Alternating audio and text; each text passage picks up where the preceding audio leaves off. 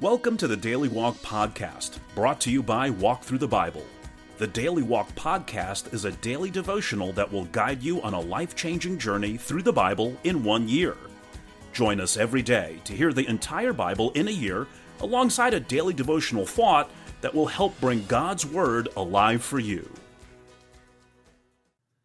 Today's Daily Walk devotion comes from 2 Samuel chapters 1 through 4. The book of 2 Samuel begins where 1 Samuel closed, with the deaths of Saul and Jonathan.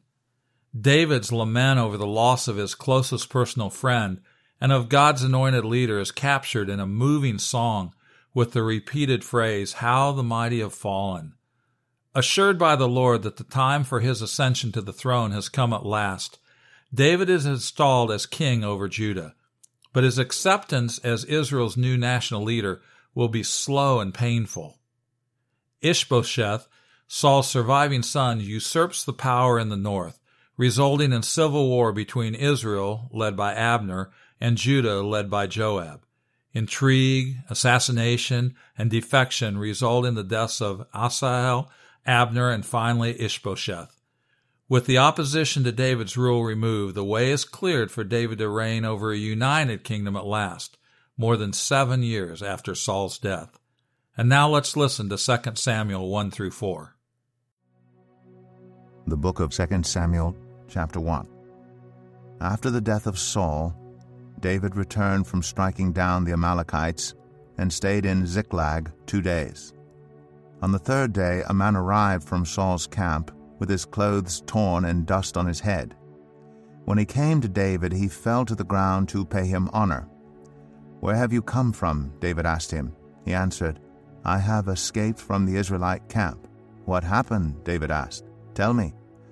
The men fled from the battle, he replied. Many of them fell and died, and Saul and his son Jonathan are dead.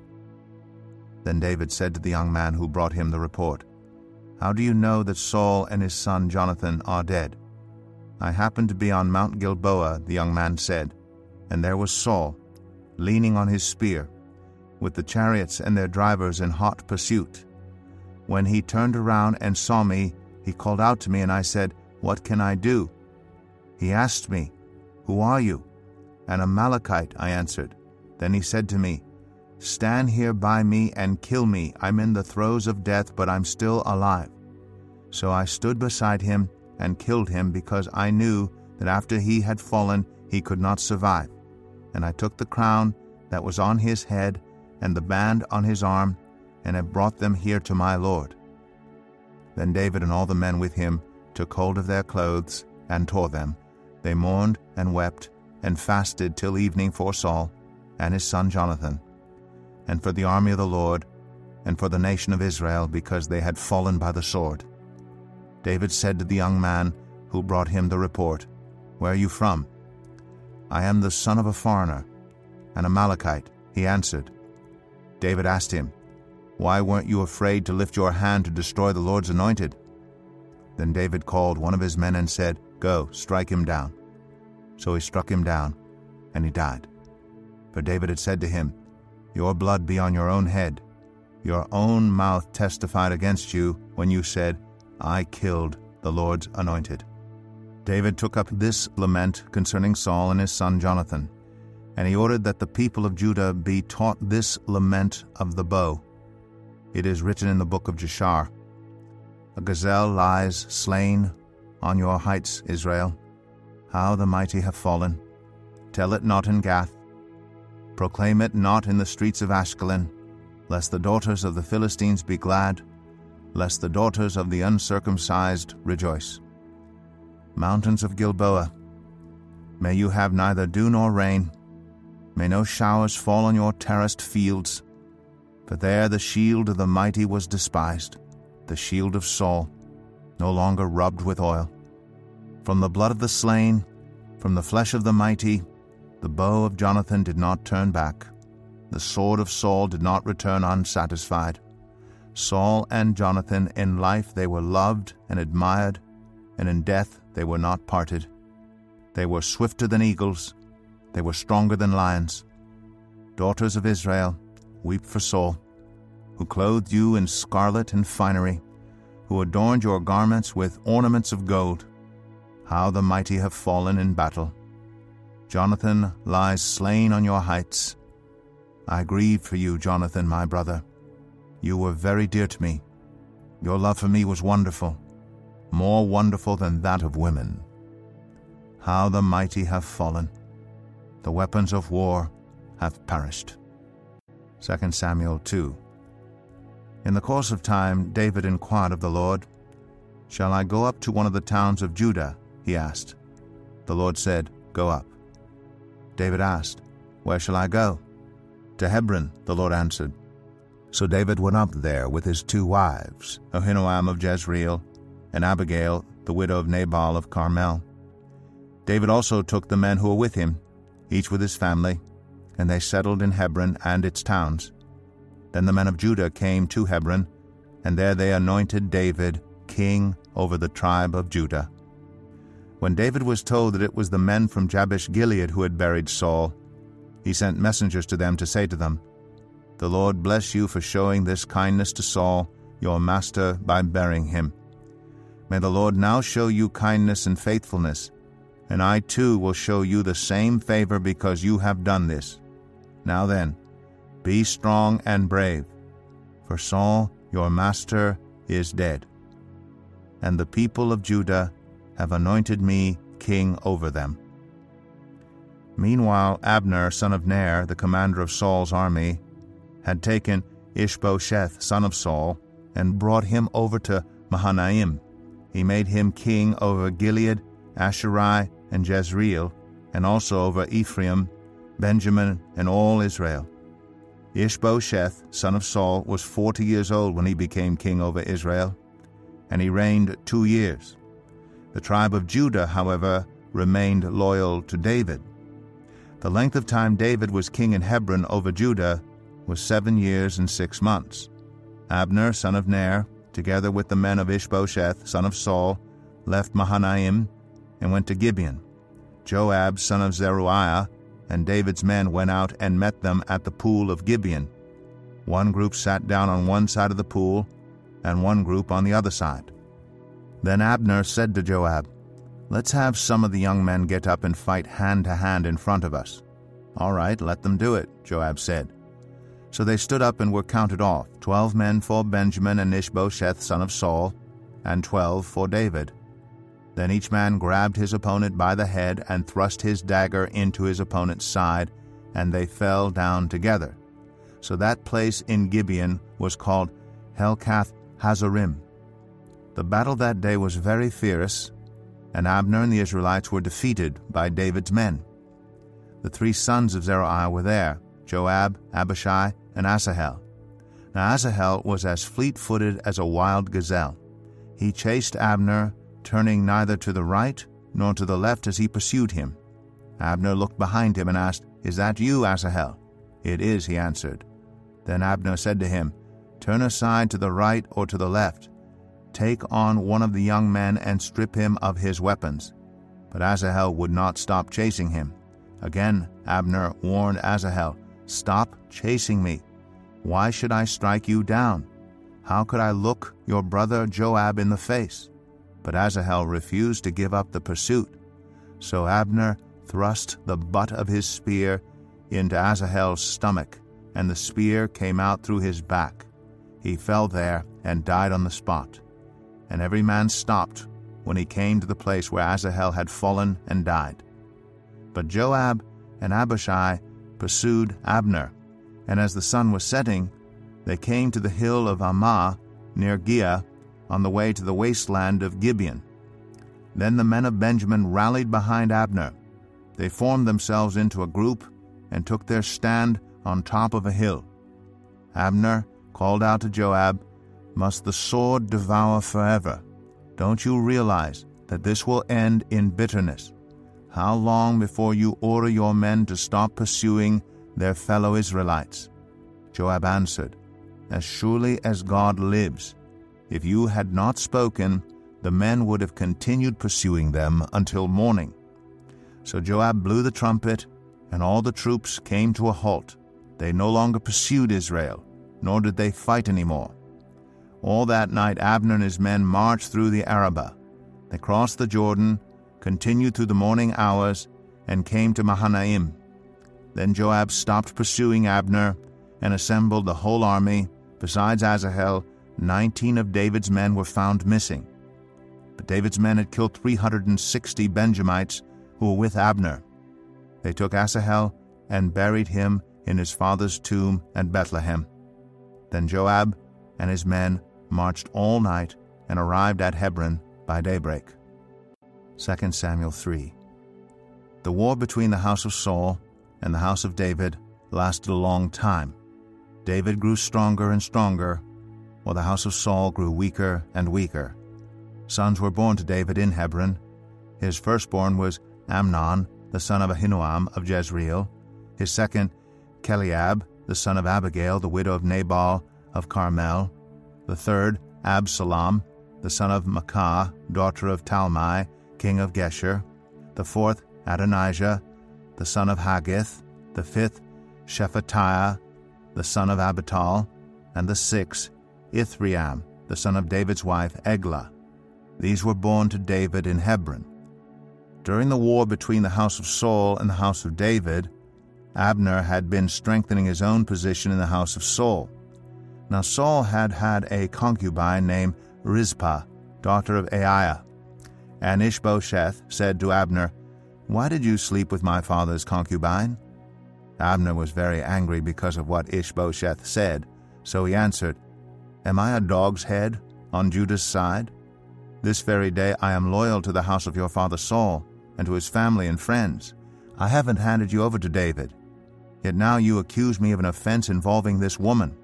May God deal with Abner, be it ever so severely, if I do not do for David what the Lord promised him on oath, and transfer the kingdom from the house of Saul, and establish David's throne over Israel and Judah from Dan to Beersheba. Ishbosheth did not dare to say another word to Abner, because he was afraid of him.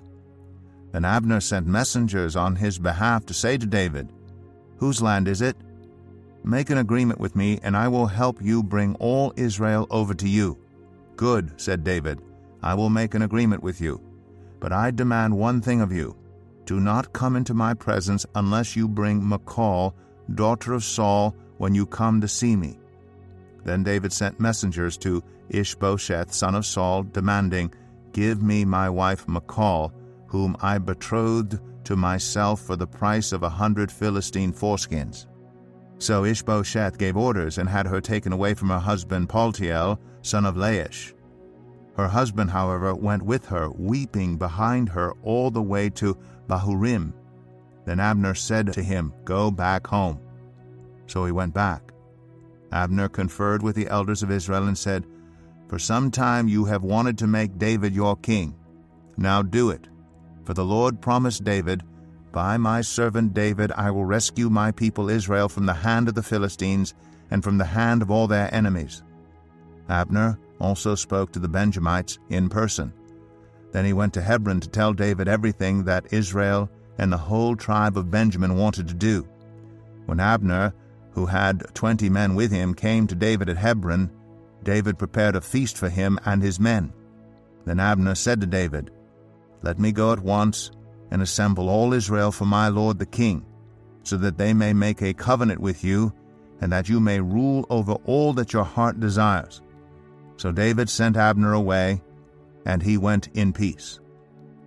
Just then David's men and Joab returned from a raid and brought with him a great deal of plunder. But Abner was no longer with David in Hebron because David had sent him away, and he had gone in peace. When Joab and all the soldiers with him arrived, he was told that Abner, son of Ner, had come to the king, and that the king had sent him away, and that he had gone in peace. So Joab went to the king and said, What have you done? Look, Abner came to you. Why did you let him go? Now he is gone. You know Abner, son of Ner. He came to deceive you and observe your movements and find out everything you are doing. Joab then left David and sent messengers after Abner. And they brought him back from the cistern at Sirah. But David did not know it. Now when Abner returned to Hebron, Joab took him aside into an inner chamber as if to speak with him privately. And there, to avenge the blood of his brother Asahel, Joab stabbed him in the stomach, and he died. Later, when David heard about this, he said, I and my kingdom are forever innocent before the Lord concerning the blood of Abner son of Ner. May his blood fall on the head of Joab and on his whole family. May Joab's family never be without someone who has a running sore or leprosy, or who leans on a crutch, or who falls by the sword, or who lacks food. Joab and his brother Abishai murdered Abner because he had killed their brother Asahel in the battle at Gibeon. Then David said to Joab and all the people with him, Tear your clothes and put on sackcloth and walk in mourning in front of Abner. King David himself walked behind the bier. They buried Abner in Hebron, and the king wept aloud at Abner's tomb.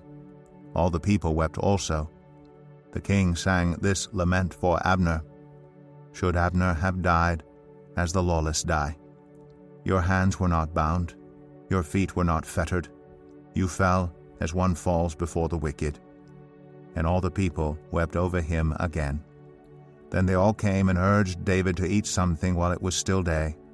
But David took an oath, saying, May God deal with me, be it ever so severely, if I taste bread or anything else before the sun sets. All the people took note and were pleased. Indeed, everything the king did pleased them. So on that day, all the people there and all Israel knew that the king had no part in the murder of Abner, son of Ner. Then the king said to his men, Do not realize that a commander and a great man has fallen in Israel this day? And today, though I am the anointed king, I am weak, and these sons of Zeruiah are too strong for me. May the Lord repay the evildoer according to his evil deeds. 2 Samuel 4 When Ishbosheth son of Saul heard that Abner had died in Hebron, he lost courage and all Israel became alarmed. Now Saul's son had two men who were leaders of raiding bands. One was named Baanah, and the other Rechab. They were sons of Rimmon the Beerothite from the tribe of Benjamin. Beeroth is considered part of Benjamin because the people of Beeroth fled to Gittaim and have resided there as foreigners to this day.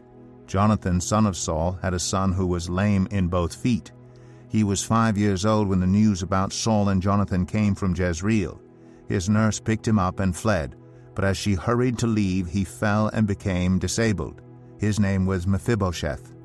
Now Rechab and Baanah, the sons of Ramon, the Beerothite, set out for the house of Ishbosheth, and they arrived there in the heat of the day while he was taking his noonday rest.